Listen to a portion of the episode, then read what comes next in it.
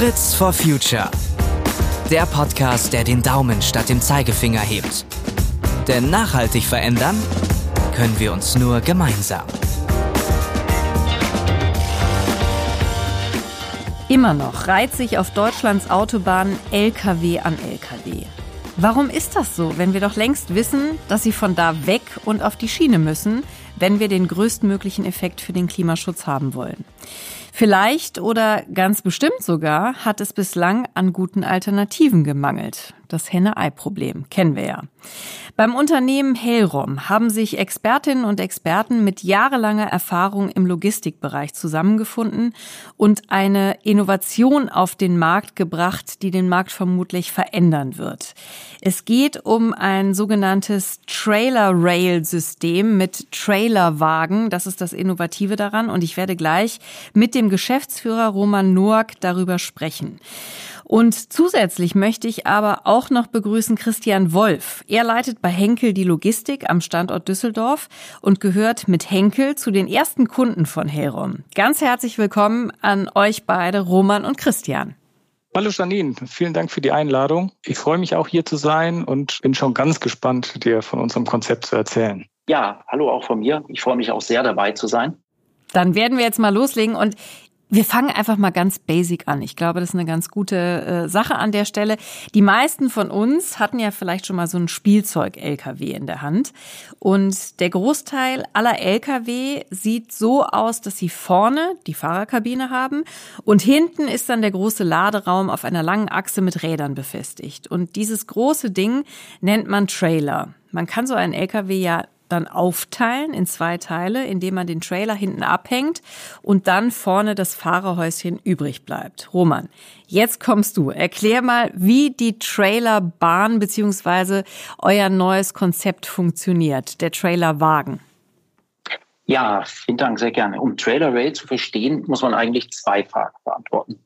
Zum einen, wie es technisch funktioniert und zum anderen, warum das etwas ganz Besonderes und etwas Neues ist. Wie funktioniert es technisch? Eigentlich ganz einfach. Ein Spediteur fährt mit seinem Trailer, seinem Sattelauflieger, den er mit seiner Zugmaschine zieht, zu unserem Trailer-Hub. Er koppelt den Trailer von der Zugmaschine ab. Meistens nimmt er dann einen anderen Trailer mit.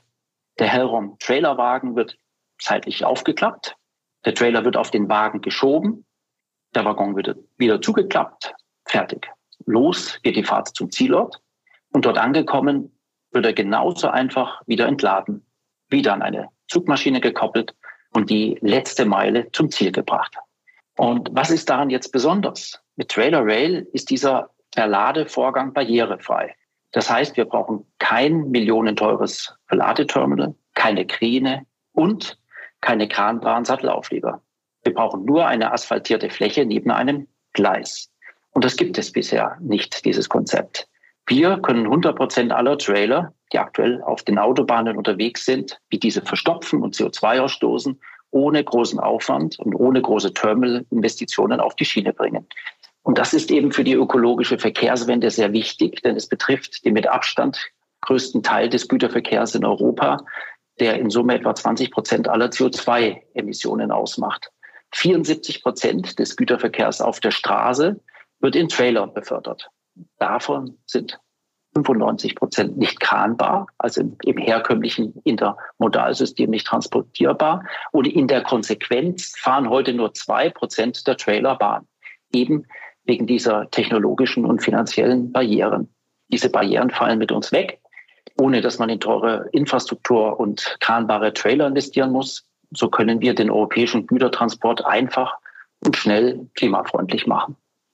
Ja, und weil du eben gerade auch selber einfach sagst, es klingt ja auch, wie du es vorhin beschrieben hast, ich denke, dass alle sich jetzt auch ein bisschen vorstellen können, wie das aussieht, so einfach, dass man sich ja fragt, wo lag denn eigentlich die große Herausforderung, als ihr in die Entwicklung gegangen seid, um dieses System eben auf die Schiene zu kriegen, im wahrsten Sinne des Wortes?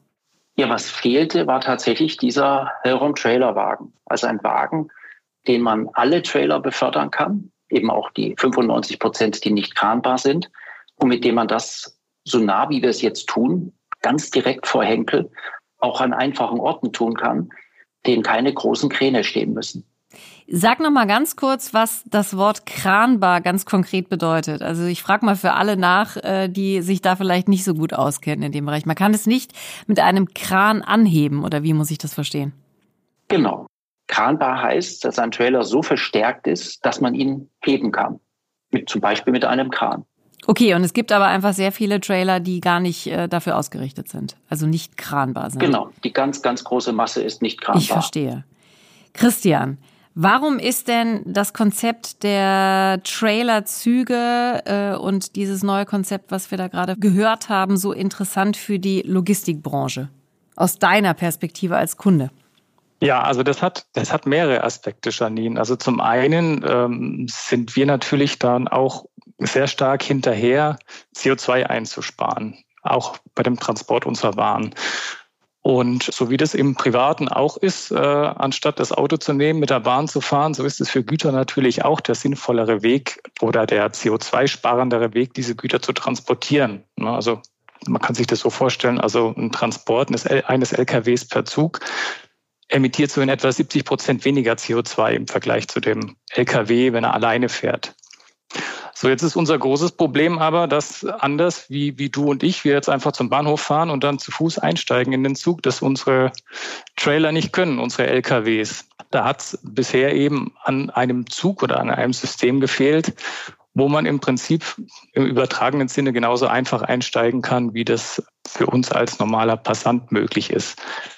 Und ähm, das ermöglicht eben das Hellraum-Konzept. Das ist das eine. Also man kann einfach mitfahren. Wie Roman schon erwähnt hat, braucht man kein besonderes Equipment. Kann man sich ja so vorstellen, dass man hier so bestimmte Ausstattung bräuchte, um in den ICE einzusteigen. So selbstverständlich, wie das im normalen Alltag ist, so ist es leider im Güterverkehr nicht. Sprich, man brauchte bisher spezielle Trailer die man dann eben, und so war es eben früher, nur von oben packt und dann einfach wie ein Spielzeugauto auf, auf die Bahn setzt. Und das neue System braucht es eben nicht. Das heißt, unsere Partnerspeditionen, die für uns transportieren, die brauchen jetzt nicht drüber nachdenken, ob der LKW mitfahren kann oder nicht, sondern er kann das einfach. So, das ist der eine Aspekt, der das natürlich sehr interessant macht, um eine Möglichkeit haben, CO2 einzusparen. Ein anderer Aspekt aber ist der Fahrermangel. Habt ihr vielleicht auch schon gehört, dass also in Europa und auch weltweit der Beruf des Lkw-Fahrers äh, einfach sehr stark an Attraktivität verloren hat. Die Fahrer werden immer älter und es kommt zu wenig Nachwuchs nach. Also es ist ein ganz eklatanter Fahrermangel da.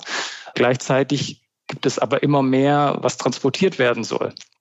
Und hier hilft das Konzept natürlich auch, weil im Prinzip ein Lokführer von Hellrom fährt in Anführungszeichen 40 LKWs, die hinten draufstehen das heißt, das ist der zweite Aspekt, das äh, das Konzept so interessant macht, dass es eben barrierefrei ist. Wir können einfach mitfahren und es wird dem Fahrermangel entgegengetreten. Und in unserem speziellen Fall gibt es dann sogar noch einen dritten Aspekt, weil wir das Glück haben, dass wir äh, den Endbahnhof, sage ich mal so, von, von dem Konzept von Roman äh, direkt vor unserer Aus Haustür haben ansiedeln können brauchen wir also auf dieser sogenannten letzten Meile, das ist also das letzte Stück, das nicht mehr per Gleis befahren werden kann, bis die Ware dann in unser Zentrallager kommt.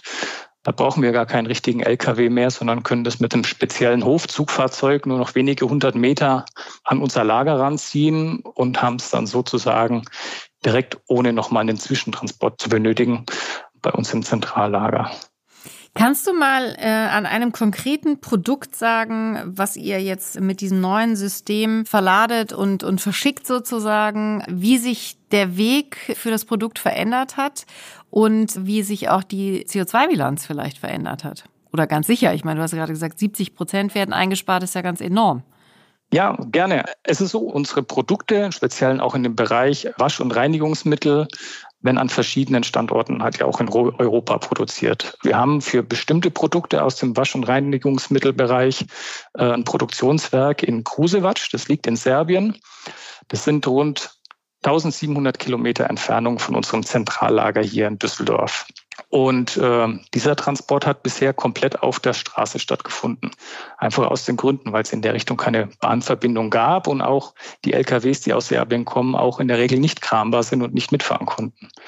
So mit dem neuen Konzept läuft es jetzt so. Sie fahren noch auf der Straße, aber es sind jetzt nur noch knapp 700 Kilometer, bis der LKW in, in Wien ankommt. In Wien wird er dann umgeladen auf die Bahn und fährt dann die letzten 1000 Kilometer bis zu uns nach Düsseldorf ähm, auf der Schiene.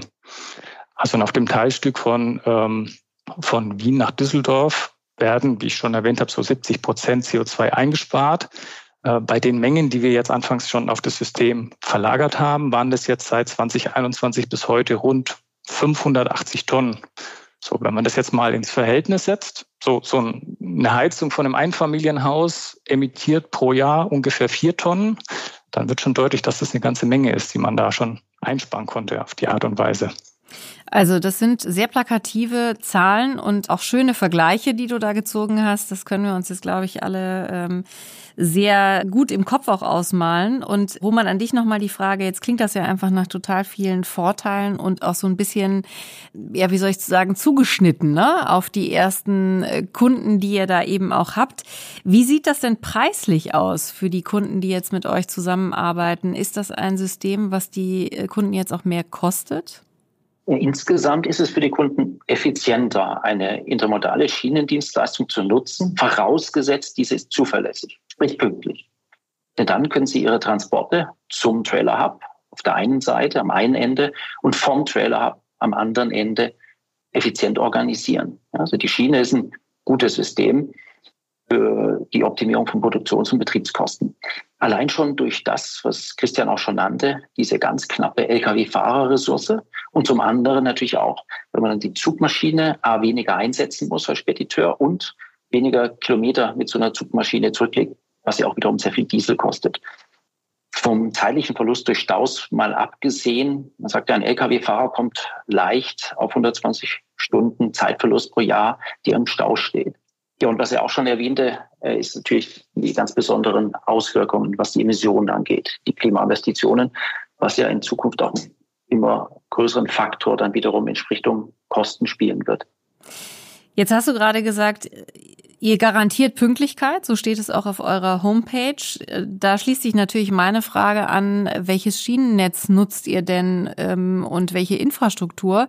Es ist das von der Deutschen Bahn, also nicht der Deutschen Bahn AG, sondern ganz konkret der DB Netz AG, die ist eine staatliche Aufgabe, das Schienennetz bereitzustellen. Und in Deutschland tut das die DB Netz AG. Wie geht das? Die technische Innovation dieses Hellraum-Trailerwagens ist der eine Baustein unseres, unserer Dienstleistung. Der andere Baustein ist, dass wir sehr, sehr einfach arbeiten. Wir haben das ganze Jahr über täglich denselben Fahrplan. Sprich, wir fahren zur selben Uhrzeit auf der einen Seite ab, kommt zur selben Uhrzeit wieder an, auf der anderen in Wien und umgekehrt. Und machen also jeden Tag genau dasselbe. Das ist quasi so einfach wie eine ICR-Fahrt ohne Halte unterwegs. Und durch dieses Repetitive und dadurch, dass wir das mit alles mit eigenen Mitarbeitern machen, von der Be- und Entladung über den Lokführer und den Disponenten, ähm, kennen wir unsere Prozesse sehr gut und können uns ganz stark darauf fokussieren, nur wenig zu tun, nämlich das einfach eine und das sehr, sehr gut zu tun. Aber wie funktioniert das? Also kauft man sich dann da ein, ihr als Unternehmen, dass ihr dieses Netz nutzen dürft? Wie sieht das aus in die Zukunft gedacht, wenn ihr vielleicht auch weitere Wege nutzen oder sogar bauen wollt? Also geht das auch mit dem bestehenden Netz, dass ihr euch da reinkauft, um weiter mitzubauen und es zu erweitern? Ja, das Schöne in Europa ist, dass der, die Netze allesamt äh, den Staaten gehören und dass der Netzzugang diskriminierungsfrei ist. Das heißt, jeder, jeder Bürger oder jedes Unternehmen kann sich um solche Trassen bewerben oder solche Trassen beantragen und diese dann auch nutzen. Christian, äh, Roman hat vorhin schon gesagt, es ist natürlich ein ganz, ganz großer Vorteil, weil Zeit ist Geld, dass das Thema Pünktlichkeit eben so gut funktioniert und es ist ein klarer Vorteil gegenüber äh, den Staus auf der Straße. Kannst du das mal an Zahlen festmachen, was euch das konkret spart, wenn einfach alles pünktlich funktioniert? Also ich kann dir da jetzt keine fertig kalkulierte Zahl sagen. Das ist sehr schwer zu ermitteln, weil das natürlich ganz unterschiedlich ist, weil auf der Strecke äh, so einem Lkw-Fahrer ja ganz unterschiedliches passieren kann. Die einen kommen besser durch, die anderen schlechter. Daher ist es ganz schwer, pauschal in Geld zu fassen. Aber ich habe mal so einen Vergleich. Also wir hatten ja gerade gesagt, da stehen 40 LKWs auf dem Zug. Und wenn man sich jetzt mal alleine vorstellt, dass auf der Strecke von Wien nach Düsseldorf, was ja knapp 1000 Kilometer sind, und wenn man einfach mal nur annimmt, jeder dieser LKWs gerät irgendwo auf der Strecke mal eine Stunde in den Stau, dann sind wir mit 40 LKWs schon mal bei 40 Stunden äh, Arbeitszeitverlust, die da entstanden sind. Das ist ja schon fast eine Arbeitswoche von so einem Lkw-Fahrer. Ich denke, ähm, da wird schon ganz deutlich, was das auch dann indirekt dann auch monetär ausmachen kann. Jetzt kommt dann noch hinzu, ähm, dass ja ein großer Vorteil bei uns auch ist, dass der Lkw dann ohne Fahrer ankommt. Das heißt, wir stellen die Anhänger dann bei uns erstmal auf den Hof und können uns die dann genau wie wir sie brauchen an die, an die Entladerampe holen. Weil was beim normalen Transport passiert ist, dass die Lkw-Fahrer, sie wissen ja nicht genau, wie sie durchkommen. Stehen da dann auch noch mal im Stau. Es kann durchaus passieren, dass bei uns auch nochmal Wartezeiten entstehen, weil gerade alle Entladerampen belegt sind. Und äh, dann kann es selbst am Ziel nochmal dazu kommen, dass es zu Wartezeiten kommt. Und mit dem Konzept äh, sind wir da ganz entspannt, weil wir haben dann einen Lkw-Fahrer hier vor Ort, der eben genau dann, wenn wir Platz haben an der Rampe, den LKW dann ranrangiert und wir entladen den. Man nennt es dann auch entkoppelte Konzepte. Das heißt, es, es muss keiner warten und da entstehen dann auch nochmal Vorteile. Auch auf der Strecke zwischen Serbien und Düsseldorf sehen wir halt durchaus auch Schwankungen, die können im Tagebereich sein. Also der eine Lkw-Fahrer kommt in sechs bis sieben Tagen durch, aber wir haben auch Fahrer, die kommen nach zehn Tagen erst an, weil diverses passiert ist unterwegs. Und ähm, das ist natürlich dann auch ein ganz, ganz großer Vorteil, gerade wenn wir über knappe Fahrerressourcen sprechen. Ja, absolut. Kannst du mal einordnen, Christian, wie groß der Anteil ähm, jetzt schon ist, den ihr beim Transport auf die Schiene verlegen konntet und ob es von eurer Seite aus Zielsetzungen gibt, wie viel das werden soll in der Zukunft? Ja, also insgesamt ist natürlich das große Ziel, so viel wie möglich auf die Schiene zu verlagern, auf verschiedensten Routen. Wenn wir uns jetzt mal auf die Route von Serbien nach Düsseldorf belegen, weil das ja Teil des Konzeptes ist, über das wir sprechen, sind wir jetzt momentan mit rund 15 Prozent äh, des Gesamtaufkommens auf dem Konzept. Das liegt einfach mit daran, dass das ja auch noch ein recht junges Konzept ist. Und wir haben jetzt die ersten Erfahrungen gesammelt und sind absolut begeistert von der Lösung und sind jetzt dann auch mit, mit Hellrom im Gespräch, wie die Kapazitäten jetzt nach und nach ausgeweitet können, um das also signifikant noch zu erhöhen in den nächsten äh, Monaten und auch im nächsten Jahr. Ähm, das hängt jetzt so ein bisschen daran, dass auch Hellrom jetzt wachsen muss. Ne? Wir haben jetzt bewiesen, dass wir das Konzept sehr gut im Griff haben. Jetzt äh, brauchen wir weitere Waggons und weitere Züge, die fahren. Und sobald die da sind, werden wir da äh, so viel wie möglich draufpacken, was uns möglich ist. Also da geht noch was. Roman, wie sieht denn eure Vision aus äh, für die Zukunft? Also welches Potenzial steckt in eurer Innovation?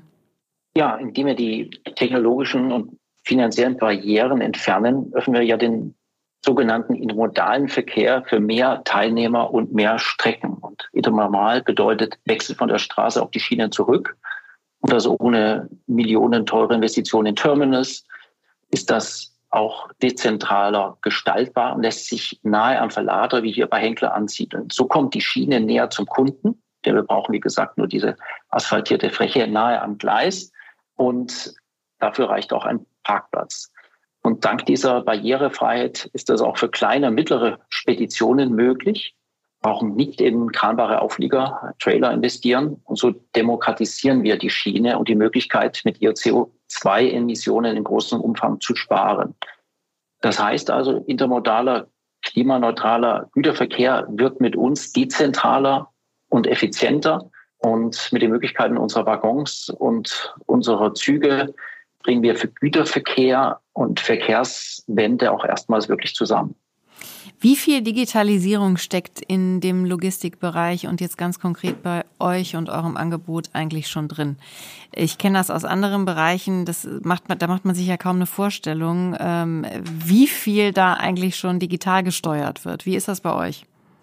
Ja, wir sind ja ein junges Unternehmen. Wir mussten uns also nicht mit alten Strukturen ähm, auseinandersetzen. Deswegen haben wir von Anfang an darauf gesetzt, unsere Prozesse digital zu gestalten und dafür unsere eigene IT entwickelt, damit es auch genau passt. Die ist immer so recht oder ziemlich digital. Von Kundenbuchungen über Verladelogistik, Wagenlisten und einiges mehr bis hin zur Rechnungsstellung. Es ist aber auch wichtig zu sehen, dass der eigentliche Klimaschutzhebel und der Klimabeitrag nicht in dem Digitalen liegt, sondern, und das denke ich gilt für die gesamte Branche, in dem Umschwenken oder dem Verlagern von Gütern von der Straße auf die Schiene. Nutzt ja nichts, wenn ich ein sozusagen schlechtes System digitalisiere, sondern wir brauchen erstmal das klimaneutrale System und das unterstützen wir operativ durch das Digitale. Werdet ihr denn in irgendeiner Form eigentlich auch durch Fördergelder oder ich sag mal tatsächlich von der Bundesregierung unterstützt? Weil das ist ja auch ein erklärtes Ziel der Bundesregierung, mehr auf die Schiene zu verlagern. Per heute noch nicht, aber das kann sich ändern. Genau. Es ist wünschenswert, ne? können wir an der Stelle, glaube ich, auf jeden Fall mal sagen. Christian, Abschließend nochmal zur Einordnung, weil Logistik, das ist ja immer sowas Selbstverständliches. Ne? Da mache ich mir jetzt als Verbraucherin oft gar keine Gedanken drüber, wie kommt äh, Teil XY, was ich vielleicht irgendwo kaufe oder bestelle, eigentlich irgendwo hin oder wie funktioniert das auch mit Rohmaterialien. Das findet so ein Stück weit außerhalb meiner Wahrnehmung statt. Kannst du uns mal sensibilisieren, wie viele Möglichkeiten in der Logistikbranche eigentlich stecken, gerade im Kampf gegen die Klimakrise? Ja klar, vielleicht zunächst müsste man sich mal vor Augen halten, welchen Anteil an den CO2-Emissionen weltweit geht eigentlich auf das Konto von, von Logistik und Transport. Das ist jetzt mit 5,5 Prozent auf dem ersten Blick so prozentual gesehen nicht, nicht allzu viel. Nichtsdestotrotz ist es natürlich ein ganz entscheidender Punkt, dass man da auch ansetzt, weil wir merken, dass in unserem Alltag so Transport und gerade auch das Thema im Bereich ähm, Paketdienstleistungen, da ist ja der Trend alles andere als rückläufig, sondern das wird ja eher mehr. Umso entscheidender wird es, dass in der Logistikbranche dann auch darüber nachgedacht wird, wie man äh, nachhaltige Lösungen äh, generieren kann. Also mit dem äh, Trailer-Rail-Konzept, über das wir heute gesprochen haben, ist das ist eine wesentliche Säule, nämlich das Thema äh, Transporte von der, ich sag mal, schlechtesten Möglichkeit Lkw auf klimafreundlichere Verkehrsträger äh, zu verlagern, wie es zum Beispiel die Bahn ist, oder aber auch äh, die Schifffahrt ist da eine Option, äh, je nachdem, wenn die Pegelstände nicht Wenn so niedrig sind. Wenn die Pegelstände passen, genau. Du hast einen wunden Punkt getroffen. ähm, das ist das eine, natürlich äh, verlagern. Vermeiden ist auch ein ganz wichtiger Punkt. Ähm, Transportwege so kurz wie möglich zu gestalten und zu guter Letzt natürlich auch das Thema, was wir in der individuellen Mobilität, das heißt, was den Pkw-Bereich betrifft, ja jetzt schon mehr und mehr sehen, dass sich emissionsarme Antriebsformen mehr und mehr durchsetzen mit der Elektromobilität. Das, was jetzt so beim Pkw-Bereich langsam Fuß fasst, ist im Schwerlastbereich, also im Lkw-Bereich wirklich noch in den Kinderschuhen. Also Stichwort ist da halt Elektrifizierung oder eben auch der Einsatz von, von Wasserstoff oder alternativen Antriebsformen generell, äh, wenn der Lkw-Transport nicht, nicht vermeidbar ist. Ja, und auch in dem Bereich engagieren wir uns ganz intensiv. Vor allem das Thema Wasserstoff-LKWs haben wir momentan ganz eng äh, in der Beobachtung und haben da auch das eine oder andere in der Pipeline. Vielleicht können wir uns dazu mal ein paar Monaten unterhalten. Ja, wer weiß, was da noch alles kommt. Genau. Dann habe ich vielleicht doch, Roman, an dich abschließend noch eine Frage. Ähm, du hast ja gesagt, also da steckt gerade ganz viel Musik drin sozusagen in eurem Business. Äh, und trotzdem, wenn du jetzt gerade die Chance hast, hier dich nochmal an unsere Hörerinnen und Hörer zu wenden, wonach seid ihr gerade vielleicht noch auf der Suche? Welche Gespräche würdet ihr gerne führen? Ähm, wen braucht ihr noch als potenziellen Partner?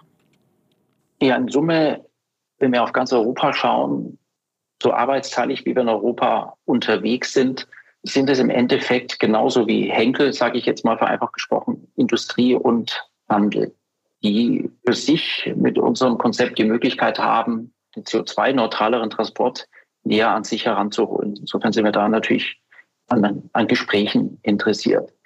Ganz aber vor dem Hintergrund, dass der Transport, wie es auch Christian sagte, von Waren und Gütern ein erheblichen Anteil an den CO2-Emissionen hat und dass wir diesen Anteil ohne Verkehrswende im Güterverkehr auch nicht deutlich reduzieren können. Das sind einfach nicht, es ist einfach nicht nur eine gute Möglichkeit, sondern auch eine Notwendigkeit, unser Leben klimaneutraler zu machen. Und das bedeutet auch den Gütertransport klimaneutraler zu machen, denn ohne geht's nicht. Ich danke euch beiden ganz herzlich. Es war super spannend zu hören, wie da so der Teufel manchmal im Detail steckt, äh, eben auch gerade im Logistikbereich und eine, glaube ich, wirklich tolle, wegweisende Innovation, die ihr da ähm, rausgebracht habt. Und wir wünschen euch in der Zusammenarbeit weiterhin ganz viel Erfolg, aber auch euch, Roman, ganz konkret für euer Unternehmen. Ja, ganz viel Erfolg und ganz viel Spaß. Ja, vielen herzlichen Dank. Ja, danke, Janine. Hat Spaß gemacht und bis bald. Uns auch. Bis bald. Und wenn ihr, liebe Hörerinnen und Hörer, eine Themenidee habt, dann schreibt uns eure Vorschläge sehr, sehr gerne in die Bewertungen oder an fritzforfuture.henkel.com. Ansonsten freuen wir uns auch über eine Bewertung unseres Podcasts und darüber, dass ihr heute zugehört habt. Vielen Dank. Bis bald.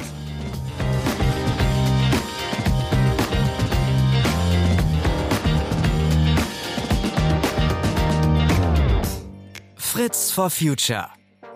Der Podcast, der den Daumen statt dem Zeigefinger hebt. Denn nachhaltig verändern können wir uns nur gemeinsam.